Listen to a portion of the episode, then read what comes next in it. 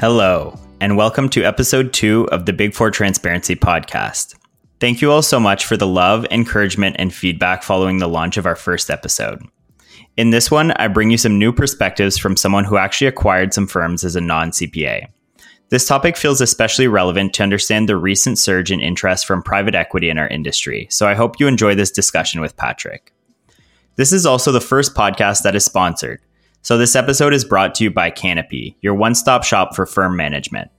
One of the key drivers of success for modern accounting firms is mastering the management of their practices, and Patrick actually recommends Canopy as a key improvement he made to his firm. So be sure to check out Canopy in the link in this episode description. Thank you all very much, and I hope you enjoy the episode. Hello, everyone, and welcome to the Big Four Transparency Podcast, where we look behind the scenes of what's going on in the accounting industry uh, your career as a CPA and the people running the firms that we're doing work for. Today, I'm being joined by Patrick Dichter, uh, owner of Appletree Business Services. Patrick, nice of you to join us. Dominic, thanks for having me. I'm honored to be here. Yeah, absolutely.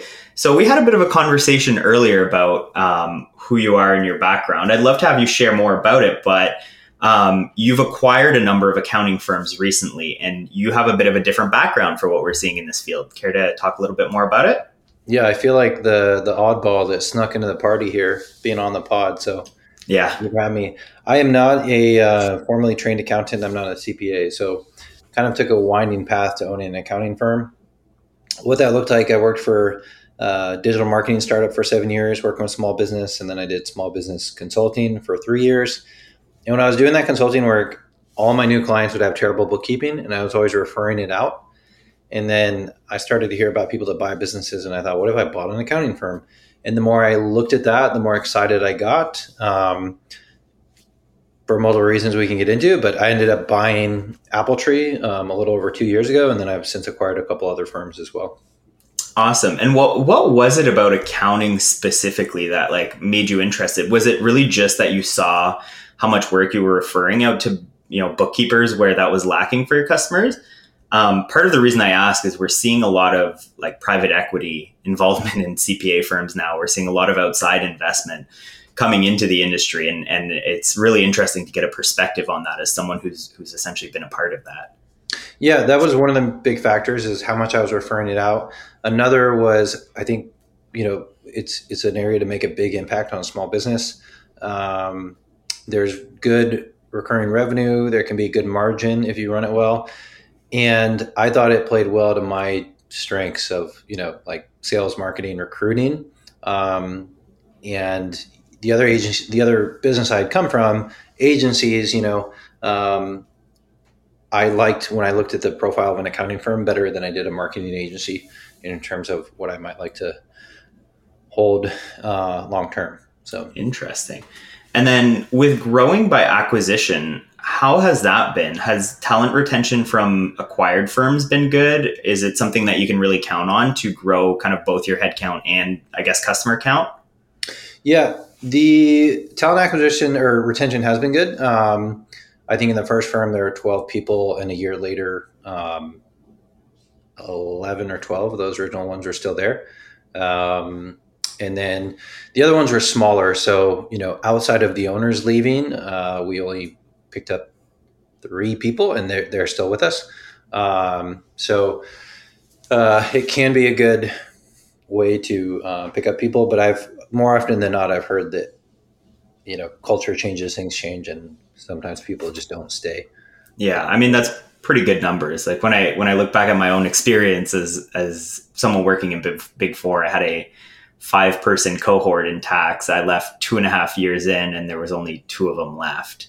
Uh, now, two years later, there's only one person left of those mm. five. So, um, sounds like you're doing pretty good on that front. Um, with acquiring firms, like what what type of multiples are we seeing on those? Um, like just in, in general as a range. Yeah, they usually trade for between you know 0.9 to 1.5 times annual revenue.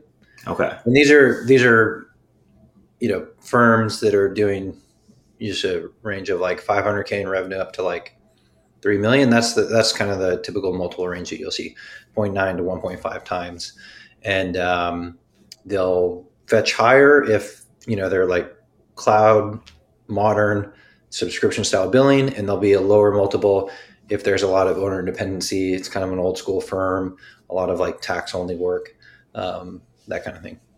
Yeah, do you kind of look at like EBITDA margins or like I guess just gross margin in general um, as like a determining factor as well, or is some of it really just like a, a binary of whether or not there is this technology stack? Yeah, you're definitely looking at the profitability of the firm. You know, you're saying like, okay, how much cash flow is going to that owner, and that's going to affect you know how much you might be willing to pay for it. Yeah. Um, and then, yeah, how how well you think it's run, how resilient you think the staff might be in a transition, those sort of things. Mm-hmm. Okay, right on.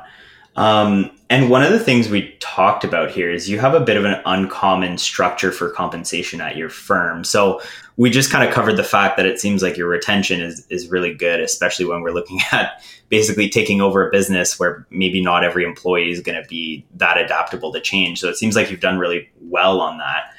Um, so you know, being part of Big Four Transparency, I'm, i more or less live in the accounting compensation, uh, yep. you know, data field. So um, this is the first conversation that I've had where there's actually like a variable component to the structure that's uh, you know that's actually pretty meaningful. Can you share what that looks like and and maybe why you think that that's the way to go? Yeah, by all means, we're, we're not perfect. You know, we still have new hires that don't work out or they don't like us or you know vice versa. Yeah. But I think how you and I originally got connected, I tweeted out we have an uh, accounting or um, tax manager um, who made 50% more than a coworker. Yeah. And we had a staff accountant who made 60% more than their coworker. And it, that was by choice. So that's kind of what I tweeted out because we have a production pay model where if they want to take on more work, they can and they get paid for it. And my comment was a lot of other accounting firms, they just pile more work on the top performers and they might make, mm-hmm. you know, mm-hmm. the same amount or five or 10% more. So that's kind of how this conversation got started. Um, I'm sure everyone listening is like, what, what, what? How does that work? Um, yeah. The short version is everybody gets a percentage of the revenue that they complete. So um, our accounting and tax managers, they get a percent of the tax work that they do, and they get a percent of the bookkeeping work that they review. And then our staff accountants, they get a percent of the bookkeeping that they get done. Um, now, you know, they still need to be putting out quality work and like um, do it efficiently and be a good team member. Um, but um, it really incentivizes them to be efficient, serve the client well, and put out quality work that doesn't need a bunch of like reruns or revisions. And then that way, you know, they can um, they can make more.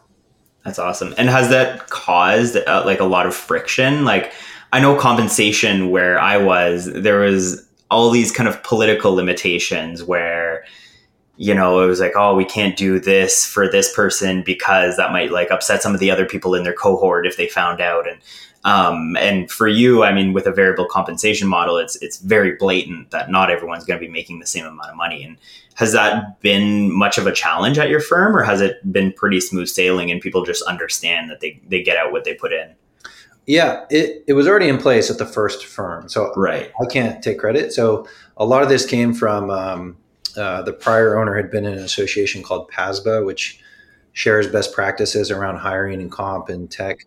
Mm-hmm. And they had really pioneered a lot of these things on production based pay mm-hmm. um, 10, 20 years ago. So that was the DNA of the firm. Um, it was like, hey, you come here, you're going to have a flexible schedule. We're not going to track time. And if you do a good job, you know, here's how you can make more. So um, that was already in place, which I think is huge. If I were taking a traditional model and then trying to convert it, that could get really painful and messy. But yeah, um, it's not for everyone. You know, when I when I interview candidates, um, some people are frankly like scared away by that. Yeah. As much as I try to explain, like, look, you're going to have like, you know, a guarantee for the first few months, and then we'll we'll help you make the transition and you know, I'd, I'd tell a staff accountant instead of making like, you know, 20 or 25 hour, an hour, you can make 35 to 40 an hour, right? Mm-hmm. Or I can tell an accounting and tax manager, like, look, you're not going to work more than 50 hours a week during tax season. And, you know, first year is like, you know, 80 to 110, second year is um, 100 and 140. Yeah, And it's up to you where you where you fall in those ranges. Um, and some people are for that, and then some people are like, nope, I just want my my guaranteed fixed salary, and like Mhm. that's and is like okay, it's not it's okay if it's not a fit for you, but yeah is this a, a remote first firm? No. So half our team is in New Hampshire, in New Okay. England, and then the other half is distributed. So over time, we've continued to hire more remote, but Mhm. um, it's it's hybrid. Okay, interesting. I like to ask kind of region when as soon as kind of like comp figures come up because you know like if if people are in New York like that's probably not Yeah. great, but if you if you can do that remotely and you're in a low cost of living place like that's a a tremendous opportunity for someone who's ambitious and wants to put in the work to get ahead, right? Like Yeah. being able to earn that in, in a lot of places in the US is is pretty game changing for a lot of people. So and very, very intrinsically motivating, right? Where you feel a little bit more in control. I think Mhm.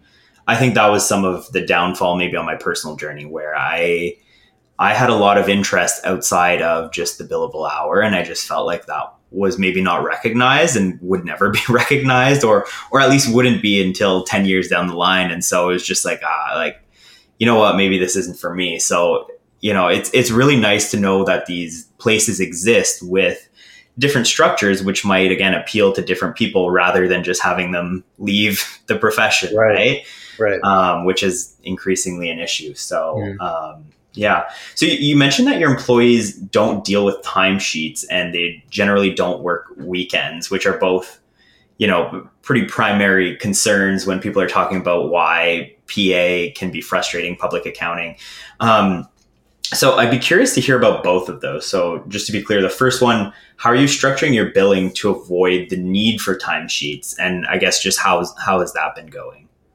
Yeah, the key is trying to scope the client well when it comes in, but we do um, value based pricing. So Yeah. you know subscription style billing. So uh, just to give you an example, let's say there's a a landscaping client. We're going to do their bookkeeping, their business taxes, and the owner's personal taxes, Mhm. um, and we'll charge them call it a thousand dollars per month, right?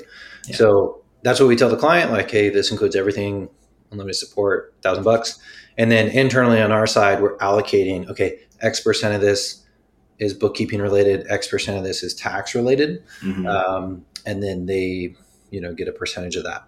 So on the front end you have to make sure you're kind of scoping the the volume of work and the complexity. And then Mhm. we we look at it annually to see if it needs to be adjusted a lot. But that's really how we do it and how we track it.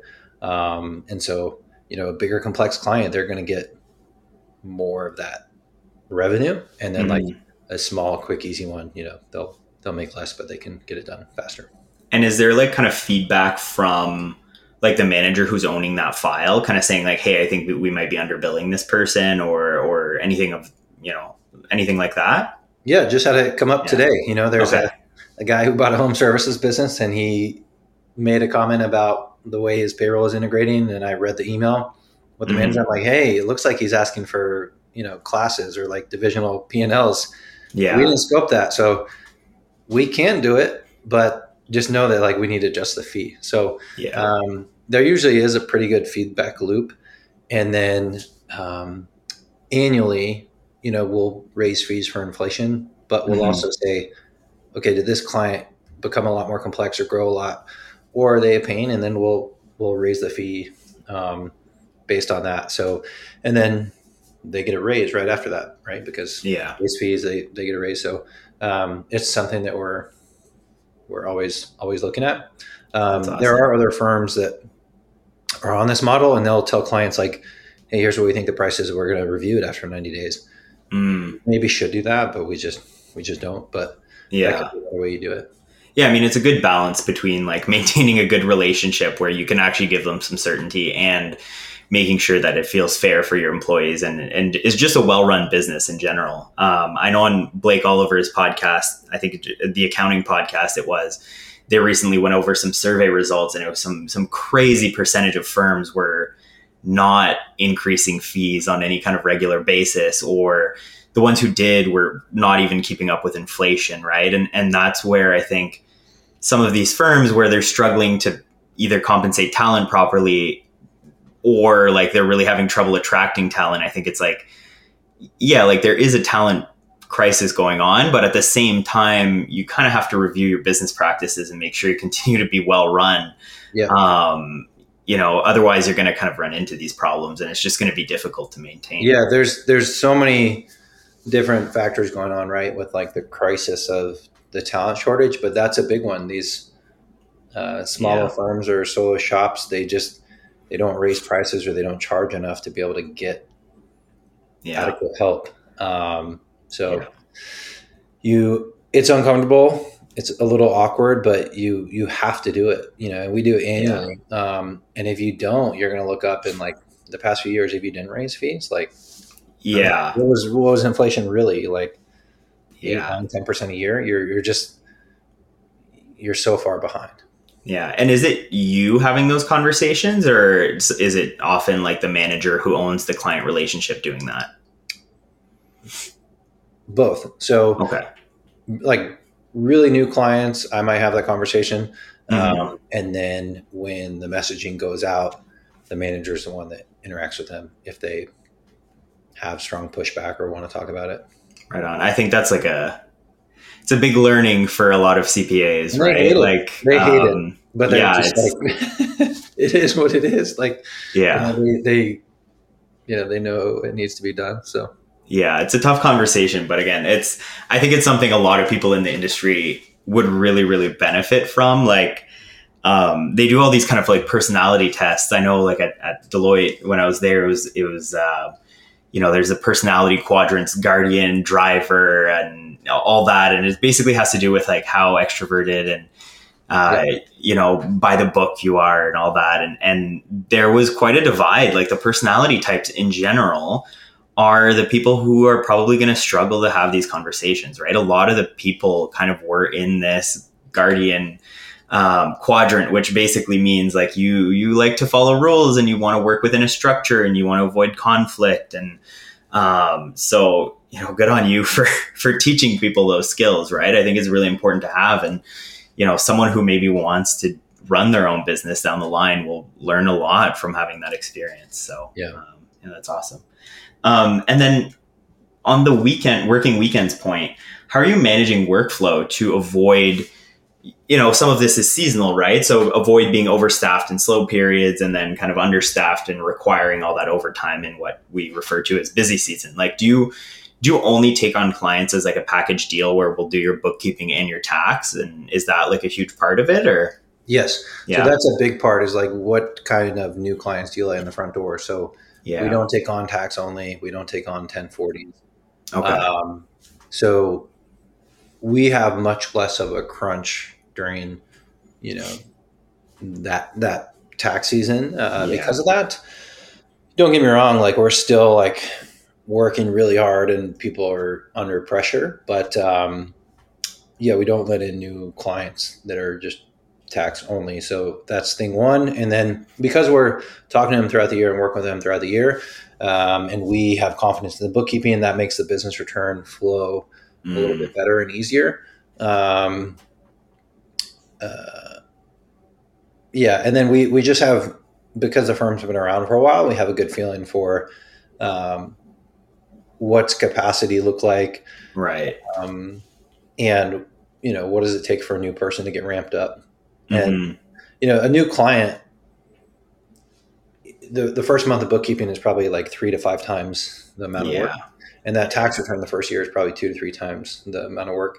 And we also know with our our managers that it, mm-hmm. it really takes them a year to like get acclimated.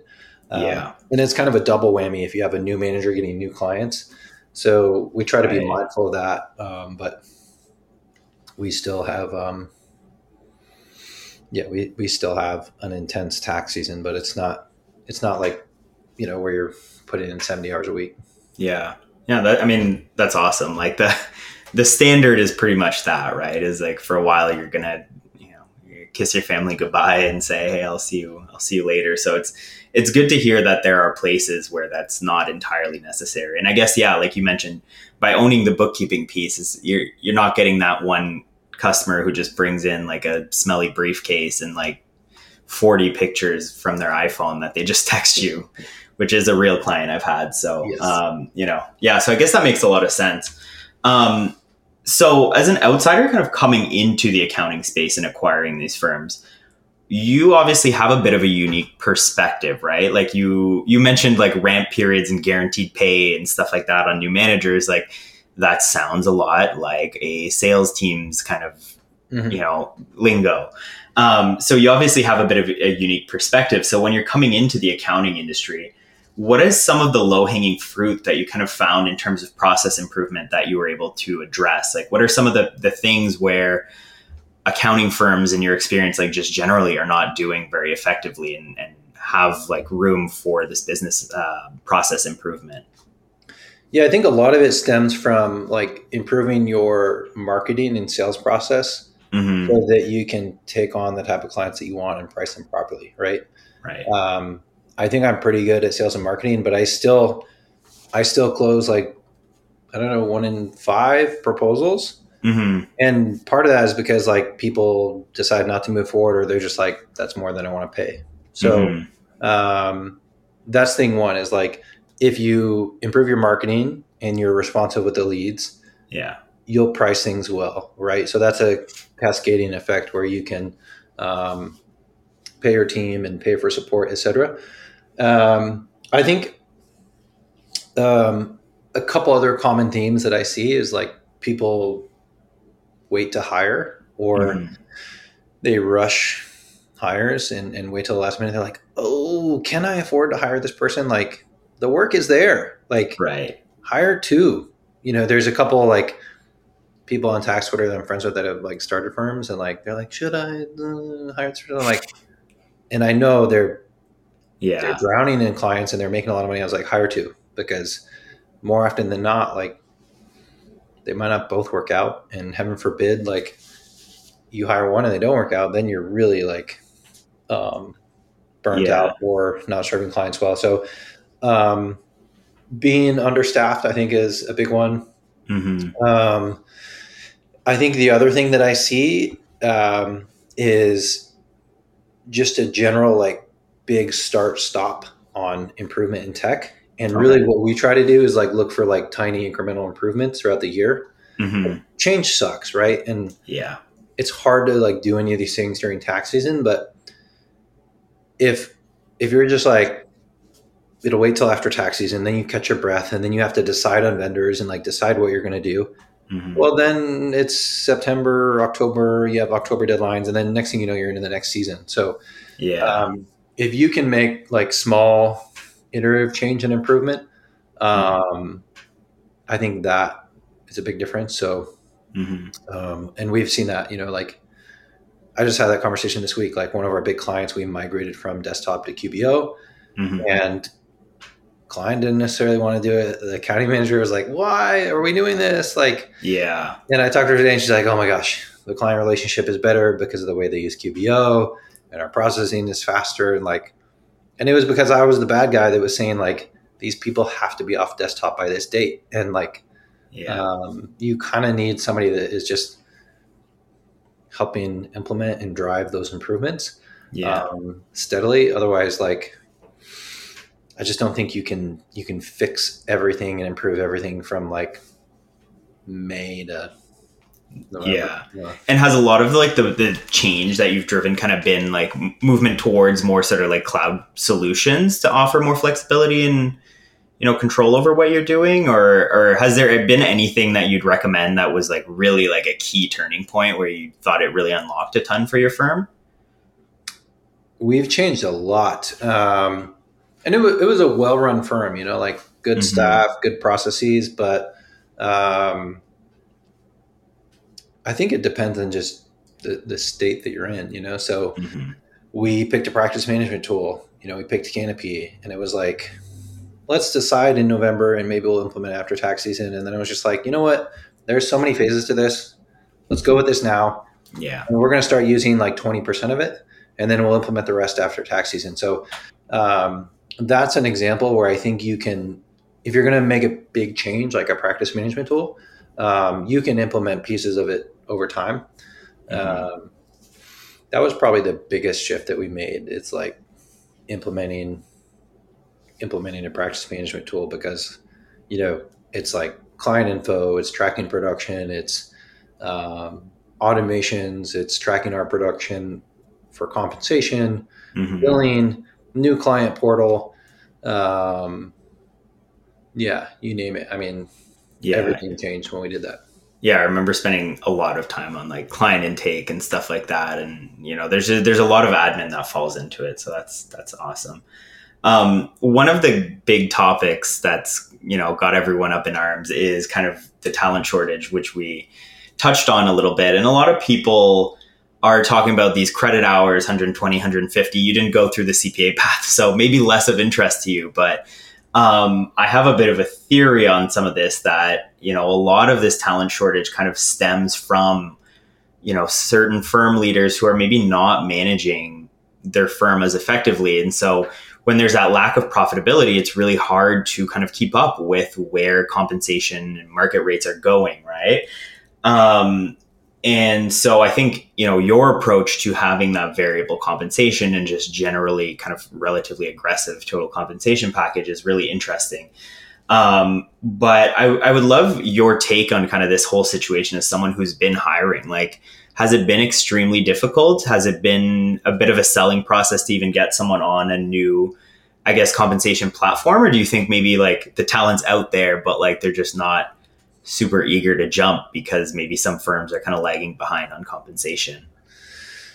That's a lot. I think it is really hard for us to recruit still. Okay. Um, and honestly, even with our, you know, we'll say like, hey, you're gonna have a good team around you. You don't have to bring in new business. Mm-hmm. You're gonna have reasonable hours. If somebody has those three letters behind their name, CPA, and they can like sneeze, like, yeah, they're gonna they're to be making 100 120 140 somewhere else already so mm-hmm. a lot of times i i can't get that person unless they are looking for a lifestyle change right so um, what we found success with is um, you know maybe somebody who's been working for a few years um, will and they've had some tax experience will mm-hmm. um, have them get their EA in the first year. We'll pay for the training. We'll pay for the test. There's a three thousand dollar bonus that we'll give them when, when they pass. Nice. Um, and the other thing, this takes a long time, but we've had some people start as staff accountants and then they work in that role for a year or two, and then they'll go get their EA and they'll move into the the tax manager role. Mm-hmm. Um, I yeah, I, I haven't been through all the you know testing and everything that's required for CPA. I think I still think there's immense uh, perceived value once mm-hmm. you through that, but um, if firm leaders are going to have that as a filter for hiring talent, like it's it's going to be um, you know it's going to continue to just be a massive shortage unless we open up to you know um, mm-hmm. enrolled agent or just other career paths versus that. Right. So so basically, some of the some of the solution for you has been to kind of go outside of just CPAs and, and yes. find other people who can do other certain parts of, of the work, right? Like especially bookkeeping. I don't think you necessarily need any designation, right? You just obviously mm-hmm. need a, an understanding of accounting and just how business works, right? So, yeah. Okay, interesting. That's that's interesting. for us, I think right now we have um, nine uh, accounting and tax managers, mm-hmm. and um, four of them are CPAs. Okay. And three are EAs, and then the other ones are like on their way to getting their EA. Okay. Interesting. Um, and as we kind of approach the end here, one of the things that a lot of you know a lot of people who kind of follow the newsletter and and um, just in general on the website are curious about is you know how to make partner what some of the perspectives of people behind the scenes are on who becomes a partner and how that all works. So you don't currently have any partners at your firm, um, which, as you mentioned, kind of more follows like the revenue share model rather than the traditional partner path. Um, but if you were to promote someone to partner or equivalent role down the line, what do you think you'd be looking for in terms of like unique skills that this person brings to the table or even sort of attributes? Yes, I think the short answer is like um, if they if they want a piece of the pie, they have to help make a bigger pie, right? Mm-hmm. So they either need to be a rainmaker, like bringing in a lot of new clients, mm-hmm. or they need to be somebody who's like excellent at training other staff that increases our capacity. Um, or they're you know bring immense value on the ops and, and tech side. Mm-hmm. Um, so those are the things that would you know make the make the value there. Mm-hmm. Um, and for me, I'm still wrestling with like if I want to ever have a partner model because I feel like a lot of ways now we give them that upside early. Yeah. Um, and we give them say and we give them, um, you know, leadership without having to like buy in. Yeah. Um, now, do we have a little bit more risk because it's maybe easier for them to leave because they're not legally a partner? Yes, we do. But um, I know that's that's something that I wrestle with all the time. If it's uh, if it's worth it. Interesting. So kind of multiple paths to get there, right? Like mm-hmm. either, either yeah, business development side or just being essential like to the operations and, and just being really able to kind of like improve overall efficiency of the firm. So um, interesting. Well, thank you very much for joining me. And uh, it was really interesting kind of hearing about you. I, I really wish you and your firm all of the success uh, in this new year. And uh, is there anything you'd like to plug, somewhere to be reached in case in, anyone is interested in what you do or might be interested in, in working with you?